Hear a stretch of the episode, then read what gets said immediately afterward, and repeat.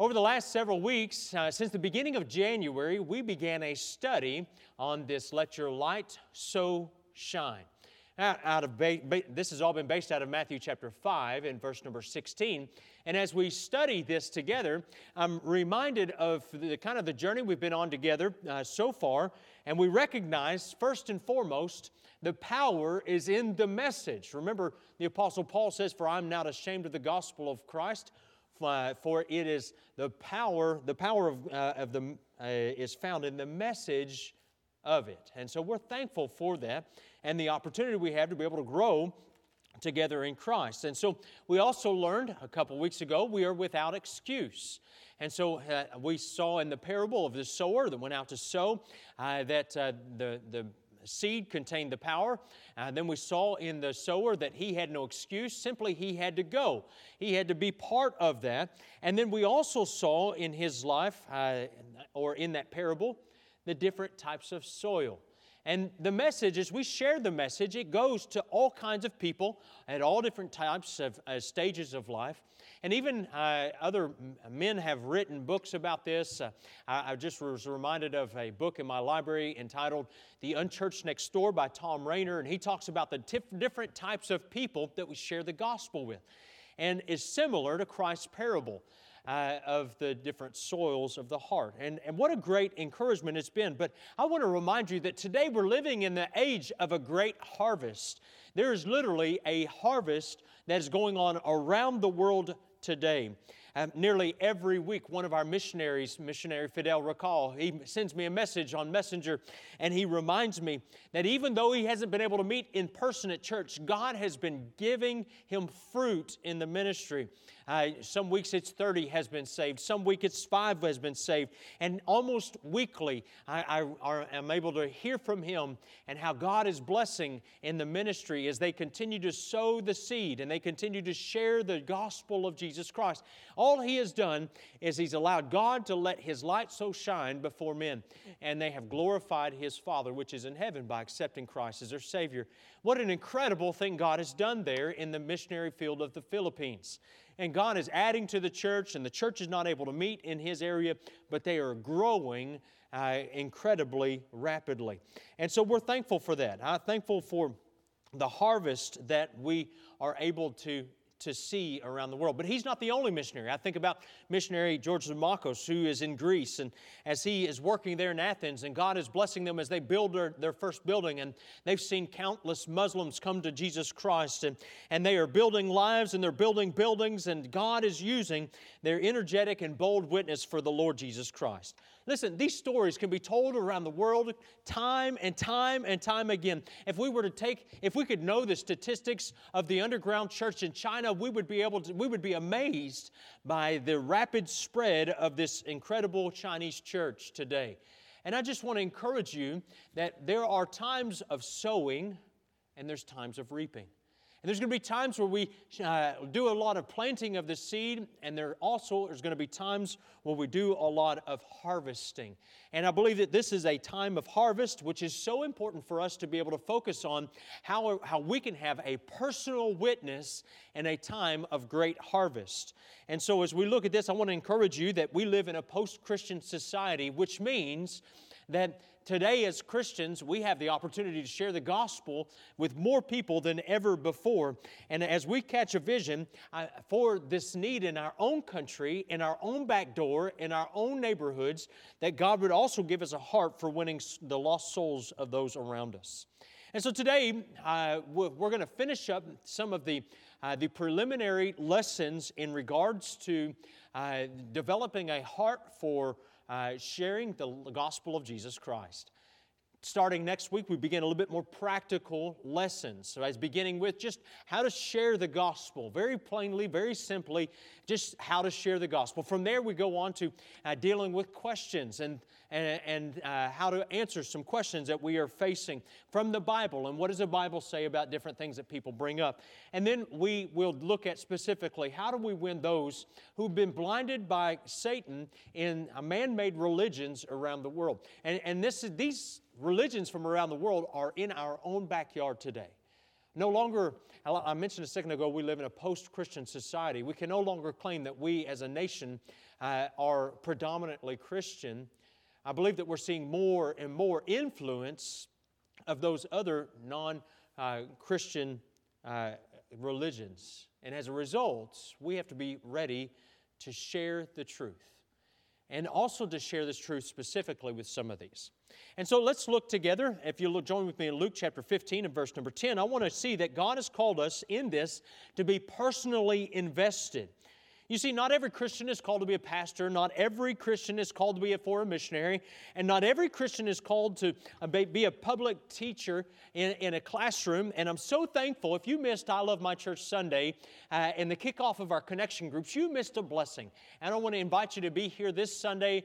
They're calling for warmer temperatures, they're calling for some rain, so there's nothing you can do in your yard. So come here, be with us, and make a plan to be part of the Sunday school classes we have going on right here at Hillside on this Sunday morning. But every Christian is called to go to others with the gospel, to personally deliver the life-changing message of the gospel of Jesus Christ. That is our call. It's not just a preacher call or missionary call. It's all of us have been called for this purpose. Luke chapter 15 and verse number 10 says, "Likewise, I say unto you, there is joy in the presence of the angels of God over one sinner that repenteth." How true that is. And as we begin this evening, I want to ask you to stop with me. Let's pray. Ask God to bless our message this evening. Ask God to help open our hearts and to be convicted regarding the personal commitment God is calling us to make here tonight. And so let's stop and pray together. Father, thank you for all that you've done. Thank you most of all for the gospel. Lord, what a glorious thing you've given us. I think about the good news that we have contained in the Word of God, that though I am a sinner, there is a God who loves me enough to send His only begotten Son into the world that we might have eternal life. God, we thank you for this joyful message, this message of hope and life through His death. And I pray that, Lord, you would make us courageous, make us bold witnesses for Jesus Christ in an age where this world so desperately needs the hope that we have. And so may you be blessed, Lord, I pray. May you be honored. May you lead in hearts. And though we're not assembled together in a visible format today, I pray that, Lord, even in our homes where people are gathering with their families, that, God, we are encouraged, we were strengthened, and we are committed. Thank you for your Son, Jesus Christ. In His name we pray. Amen. Okay, so why should we be personally invested? Why should we choose to make a personal commitment into sharing the gospel? First off, excuse me, a soul is eternal.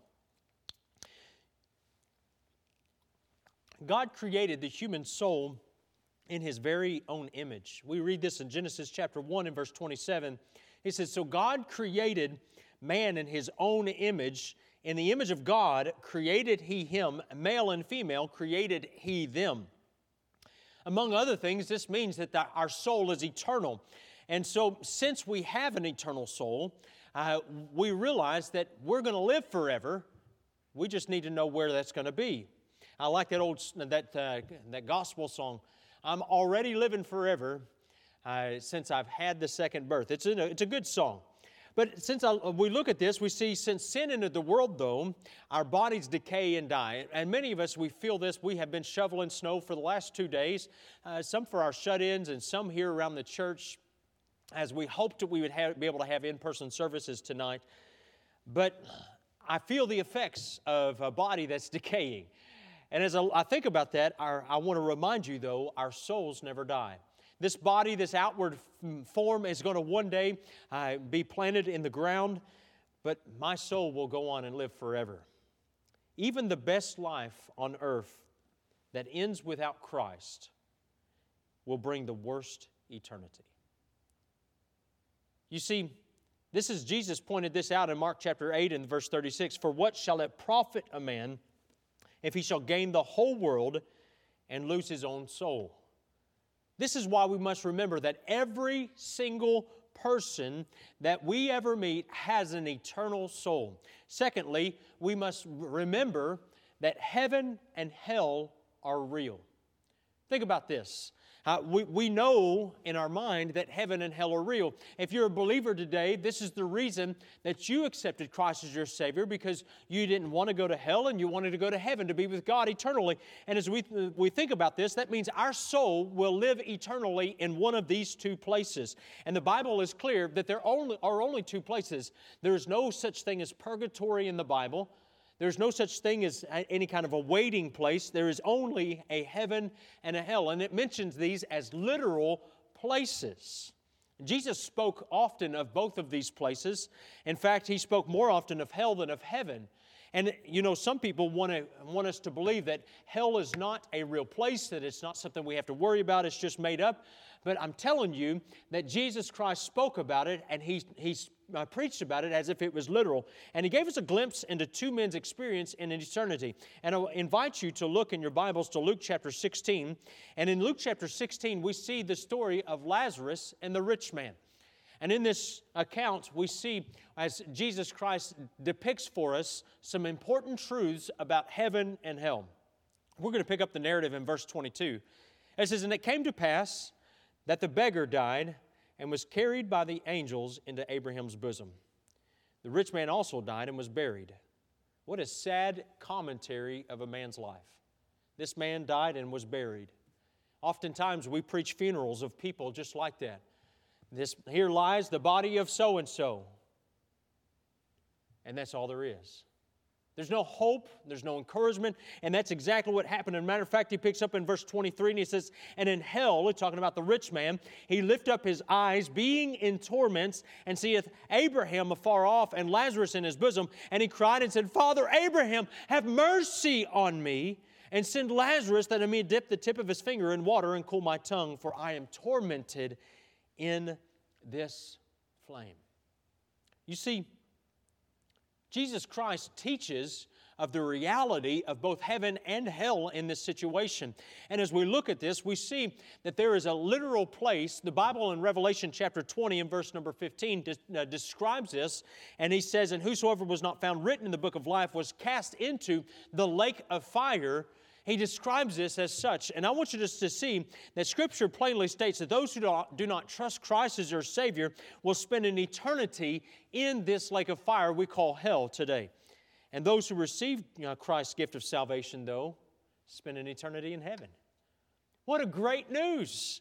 He says in 1 Peter 1, 3 through 5, he said, "Blessed be the God and Father of our Lord Jesus Christ, which according to His abundant mercy hath begotten us again unto a lively hope by the resurrection of Jesus Christ from the dead, to an inheritance incorruptible and undefiled, that fadeth not away, reserved in heaven for you, who are kept, not by your power, not by the preacher's power, not by anybody else, but by the power of God through faith, unto salvation, ready to be revealed in the last time." You see, heaven and hell are real. Sometimes as Christians, though, we tend to forget that every single person, every soul, every person we encounter will spend an eternity in one of these two places.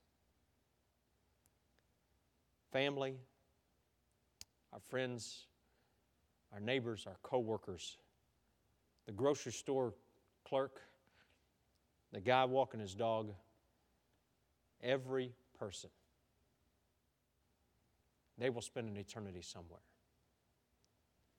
And when we can get a hold of that realization, and we can come to that conviction that those people that I encounter on a daily basis are eternal souls that will spend an eternity somewhere, it transforms our desire, and we desire to be personally invested in soul winning. Thirdly, I want you to see that Jesus is the only way. This is another reason why we choose to personally invest in witnessing and choose to personally invest in soul winning, is because Christ is the only way. The Welsh poet and pastor John Dyer said, A man may go to heaven without wealth, without riches, without honors, without learning, without friends. But he can never go there without Christ.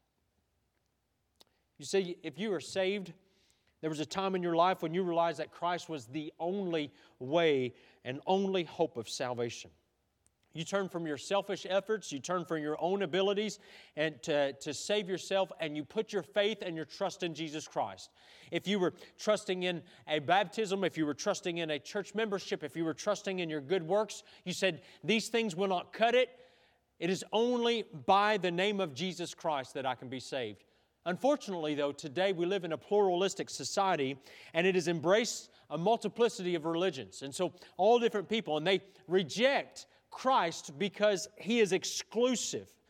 John 14:6, Jesus saith unto him, I am the way, the truth, and the life. No man cometh unto the Father but by me. That's exclusive. He says there's one way. There's not a multiplicity of ways. There's not this not Jesus and it's Jesus only.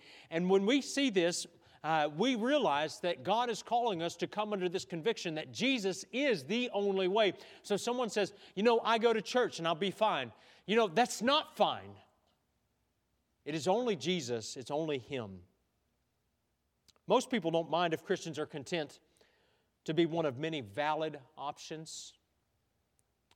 But when we stand with Peter, like in Acts chapter 4 and verse 12, and we declare that Christ is the only way of salvation, we can become the object of their hate. He says, neither is there salvation in any other, for there is none other name under heaven given among men whereby we must be saved. You see, in the midst of a world that said all roads lead to heaven, it's easy to want to bend our message. It's easy to want to agree with people that we love. But the fact is that Christ is the only way to heaven. Fourthly, I want to remind you, the reason we get personally involved is because we can make a difference. Sometimes we look at the 7 billion, almost 8 billion people in the world, and we think there is no way that my little witness can make a difference.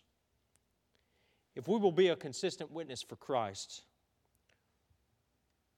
we must allow these three convictions to drive our heart and life. The conviction that every soul is eternal, the conviction that Jesus is the only way, and that every eternal soul will either land in heaven or hell. And the reality that eternal souls are potentially leading to heaven or hell should cause us to desire to be personally invested, because listen, your witness can make a difference. Maybe not for 7 billion, but you can make a difference for one. And this year, I want to just cast the vision that every one of us can win one for Jesus Christ. We can do it. We can each become personally involved and invested in the Great Commission. Because listen, it is a personal commission. We call it the Great Commission in Matthew chapter 28, but it is really a personal commission. You ever thought about why you're here? If you're a parent, and I'm a parent of 4 children, you may say your purpose is to raise godly children that glorify God with their lives. And that's a great purpose statement.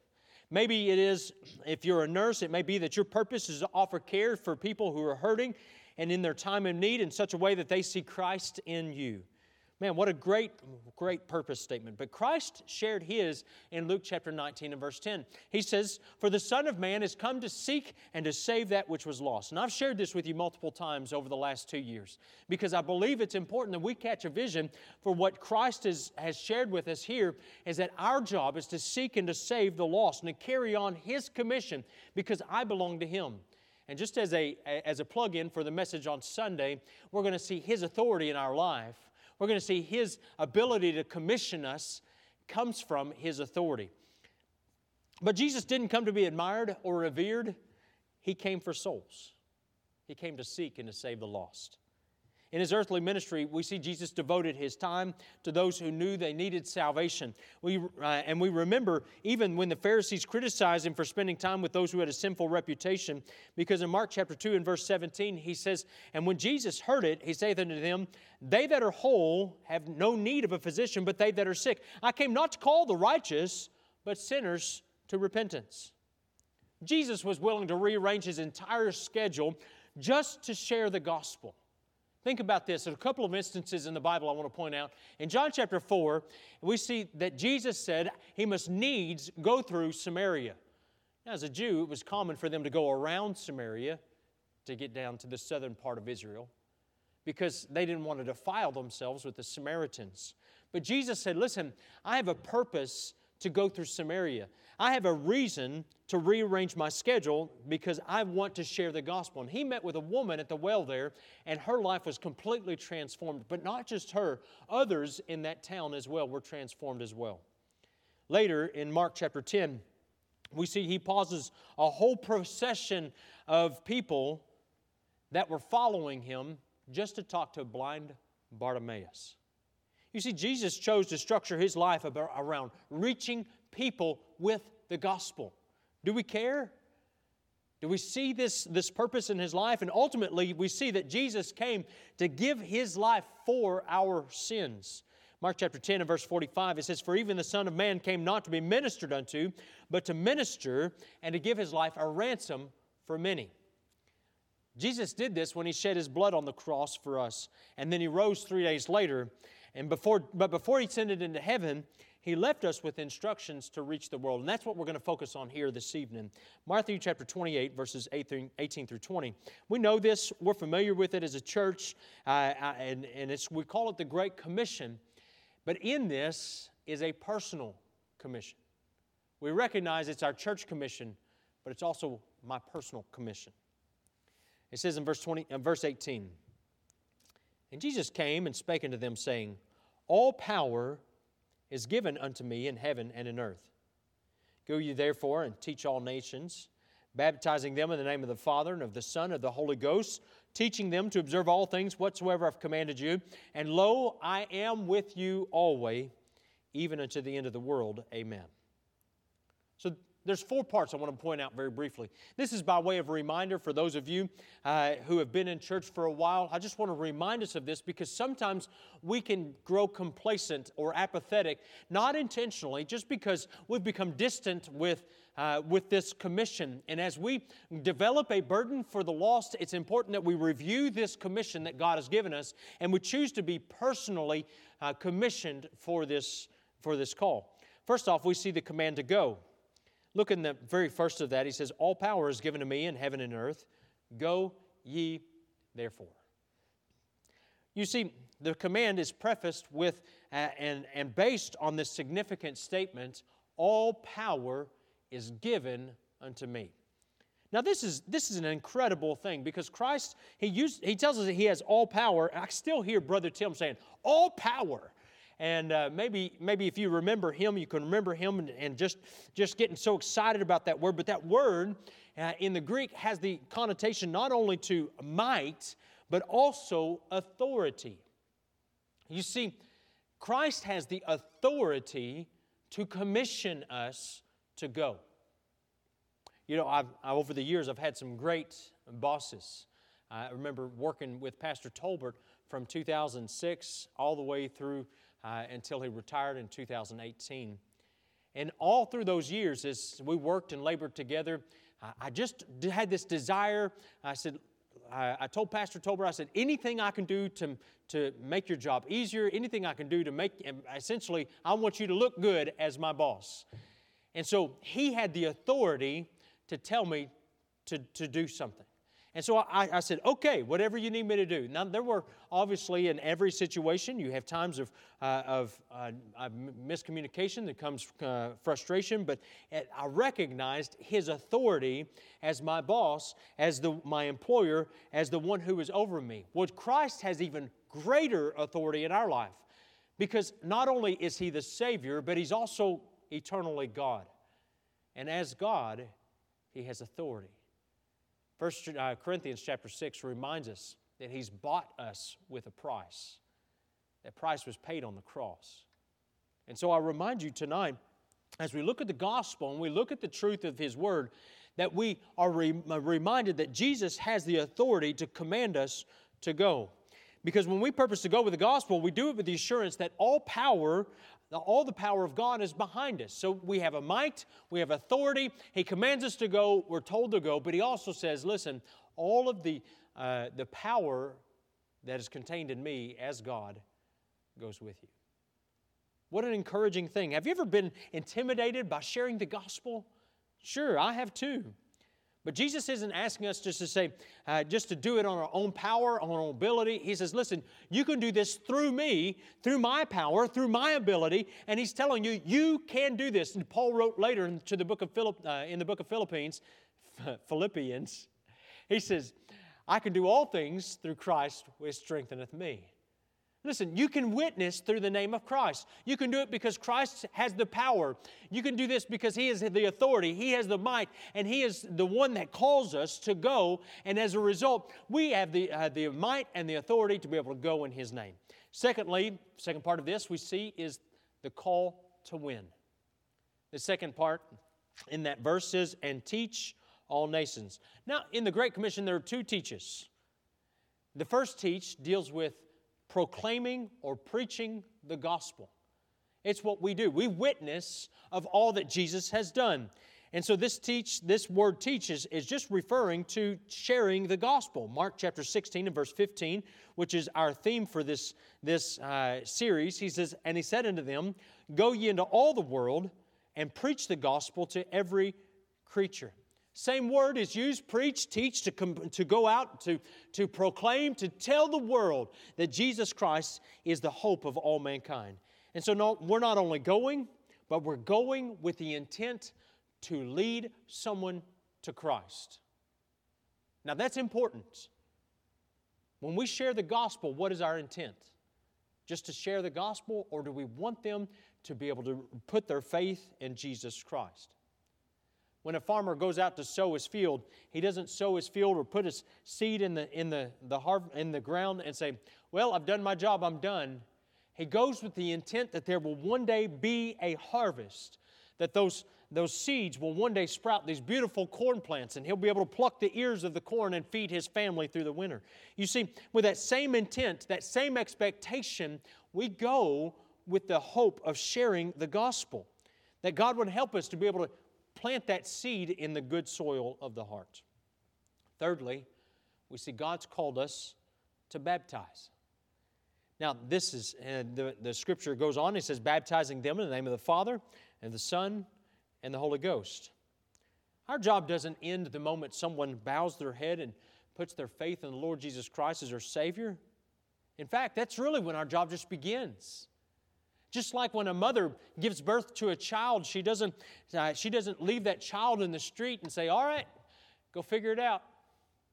She grabs that baby, she brings it into her arms, and she gives it the milk that it needs, and she cares for it, and she loves it, and she invests in that child's life. And as he or she grows, she continues to develop and to teach and to help them become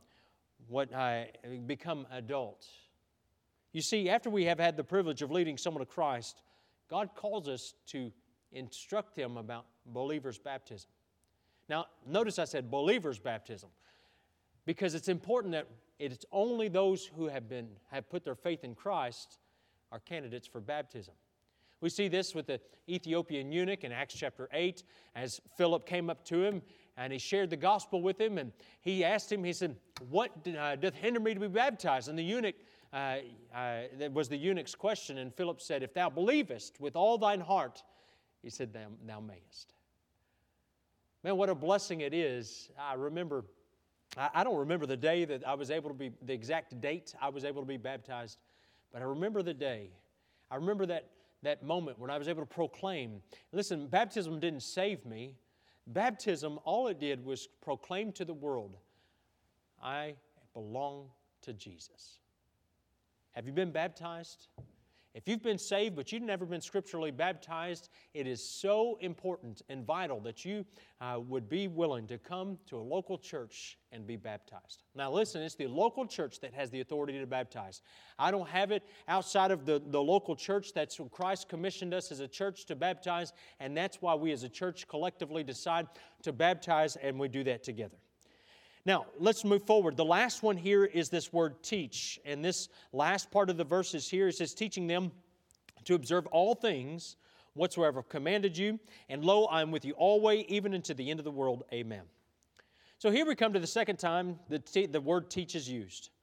This time it's not about teaching the gospel itself, but teaching a new believer how to live the Christian life. Think about this with me. As our children develop, we bring them into our home, and then we begin to teach them how to say words. Mama, dada, all these great words. We teach them the right things to eat. We teach them. We help them learn how to walk. We teach them their letters. We teach them how to read and write. We begin to teach them as any good parent would. Well, as a new believer comes into the church, the reality is they don't automatically know everything there is about living the Christian life. They don't know all the truths of God's Word or how to walk with the Lord. They don't know what it means to be part of a church family. The list could go on and on. You kind of get the idea. We need to be taught. And so just like a newborn baby needs nourishing care, and it takes years to develop a successful young child, so a new believer takes time and patience as a church family comes around beside them and begins to nurture and to love and to teach and to help grow and to invest in their life. That's what God's called us to do. You know, if you're a little overwhelmed by the prospect of sharing all of these incredible truths with others, don't fear. Because Christ left us one remaining promise here. He said, lo, I am with you always, even unto the end of the world. What a great promise from our wonderful Savior. And He draws our attention right at the end of the commission that, listen, He's not going to leave us. He's not going to forsake us. And if we had to do the correct commission alone, the task would remain ours to be able to, if it was all up to us, we would never be able to accomplish the Great Commission. And He has called us, He's commissioned us, but He's also promised His presence. And so next time you're witnessing, remind yourself that Christ goes with you. You're not alone. As we look at this tonight, I'm reminded that God has called us to recognize this is a personal commission. And if we're going to go, we must also recognize there must be a personal plan. Every born-again person wants others to be saved. That's all there is to it. We want those who are lost to be saved. Every Christian who's walking with the Lord believes the Great Commission and wants it to be obeyed. But sometimes between that understanding and that obedience, sometimes it gets lost. Let me remind you what Hudson Taylor said, and I think we can show it on the screen there. The Great Commission isn't an option to be considered, it's a command to be obeyed. In other words, we are the ones that God wants to use today. So what does it take to do it? First off, we must be willing to make a commitment. Are you willing to say, I'm ready to walk, I'm ready to go, to win, to baptize. I want to be a part of this. These are verbs. These are action. They require action. And I'd encourage you even right now to pause and to say, God, I want to be a part of winning someone in 2021. I want my life to be able to be an influence in someone's life. I want to sow the seed. I want to see the harvest. God, I want this to be part of my life because as a believer, God, I hunger and I thirst that others might know Jesus as their Savior. Secondly, set a plan. Now, if you remember with me 2021 or 2020, every plan seemed to be upset.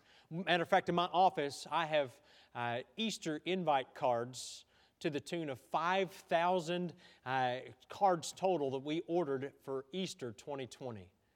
And we couldn't even send them out and invite people to church last year. Now, our plans don't always work out, But if we don't start with a plan, we're sure enough going to miss it every time. And so what I want to encourage you is to set a plan. Plan how you will accomplish that. This week has been an example of how plans get messed up. With 10 inches of snow on the ground, I wasn't planning necessarily my schedule to spend a lot of time pushing snow. But God is faithful, and He has something great. But if we never set a plan, if we never set a time, if we never remind ourselves of the urgency of the hour, then we will never take an opportunity to invest in sharing the gospel with others. In marriage, for example, it's important to schedule time with your sweetheart.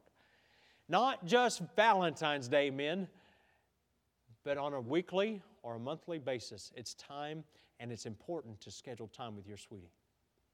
Don't miss it because you failed to plan. Put it in your calendar and keep it. Well, in the same way that you schedule that, schedule time to go and share the gospel. Maybe it's with a neighbor. You bake some cookies on a Saturday afternoon and take them by to the neighbor's house and say, listen, I just want you to know that I'm thinking about you and I'm caring for you, and Jesus Christ died to save you. Man, what an incredible opportunity you can have if you just set a plan and say, listen, God, I want to work that plan. Luke chapter 10 and verse number 1, we're reminded that Jesus was intentional about preaching the gospel. He planned specific times, and He sent His disciples out with specific places in mind. And He says, and after these things, the Lord appointed others 70 also, and sent them 2 and 2 before His face into every city and place whither He Himself would come. Listen, He planned, He prepared, and He sent them out to go. And so as a church, we also are planning. We are also preparing. Matter of fact, as we look forward, and just prior to Easter, we're planning some outreach opportunities. March 27th, we invite you to be a part of a door-to-door campaign to be able to invite our neighbors to Easter. Not only that, April 3rd, the day before Easter, we want to be part of helping show the love of Christ by distributing gift bags and Easter invites at gas pumps and areas in our community. Later in May, we plan to give pizza to those in our community to be able to demonstrate the love of Christ to those around us. Listen, the key is we've got to continue to set a plan. We've got to continue to go. We've got to continue to be a part of reaching others with the gospel. But most importantly and lastly, we must seek God's help. I remember when I was in Bible college, I worked for Consumers Hardware on North Glenstone. And I didn't make very much. Definitely wasn't the day where there was $15 an hour minimum wage. I think it was more like $5, but I don't remember. And I made just a little over minimum wage. And my wife and I lived on that. And after a year or so, my boss made a opportunity for us to be able to earn a little extra commission by selling Sun Twin heaters. Now, Sun Twins I learned a lot about them. Everything I could learn about a Sun Twin heater, I learned. I learned how to work on them. I learned how they were made. I learned where they were manufactured right here in Springfield, Missouri.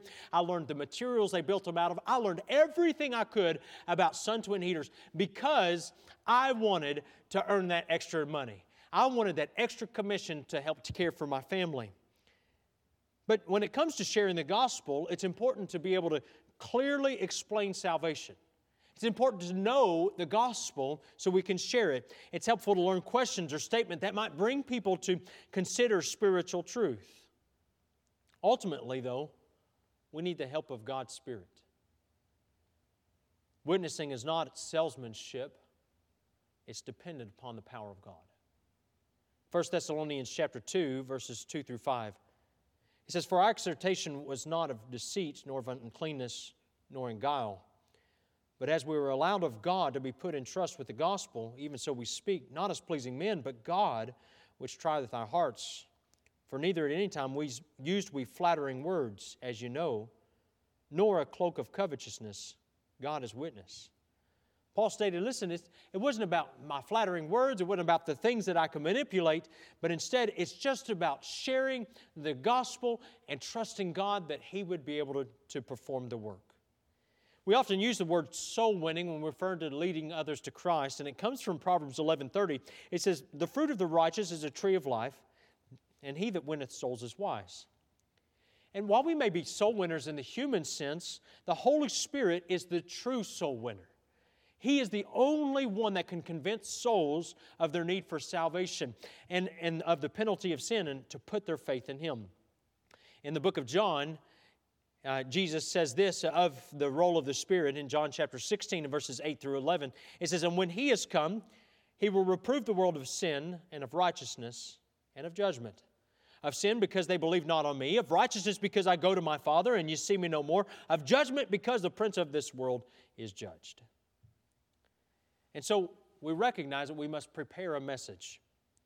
One of the many reasons people hold back and sharing the gospel is because they don't know what to say. They're not sure what they're supposed to share. And so over the next few weeks, this is going to be the direction that we travel. How to prepare the message, what the message is, how to prepare the message, how to present the message. That's our goal over the next few weeks as we go forward in this series. And I want to encourage you, don't miss the remaining messages through this series. But in 1 Corinthians chapter 15, verses 3 through 4, lists for us what the gospel is. He says, "For I delivered unto you first of all that which I received, how that Christ died for our sins according to the Scriptures, how that He was buried, and how that He rose again the third day according to the Scriptures." But trying to tell someone that can feel overwhelming. So we're going to share with you how to begin this conversation, how to communicate your message clearly so there's no misunderstanding. We're going to take time to go over that in the future. But tonight, it begins with a personal commitment. We've talked about the sower. We've talked about excuses we've often used. We've talked about how the seed, the message, has the power. We've talked about the soils of the heart. But listen, each of us are equally called. Not just the preacher, the missionary, not just the Sunday school teacher. All of us together, if you are a believer today, God has called you to be a witness of the truth of Jesus. God called Ezekiel. He reminded him that He made him a watchman to proclaim to the house of Israel. And today we are called by God to proclaim this truth. He told Ezekiel, "Son of man, I have made thee a watchman unto the house of Israel. Therefore hear the word of my mouth and give them warning from me. When I say to the wicked, thou shalt surely die, and thou givest him not warning, nor speakest to warn the wicked from his wicked way, to save his life, the wicked man shall die in his iniquity, but his blood will I require at thine hand."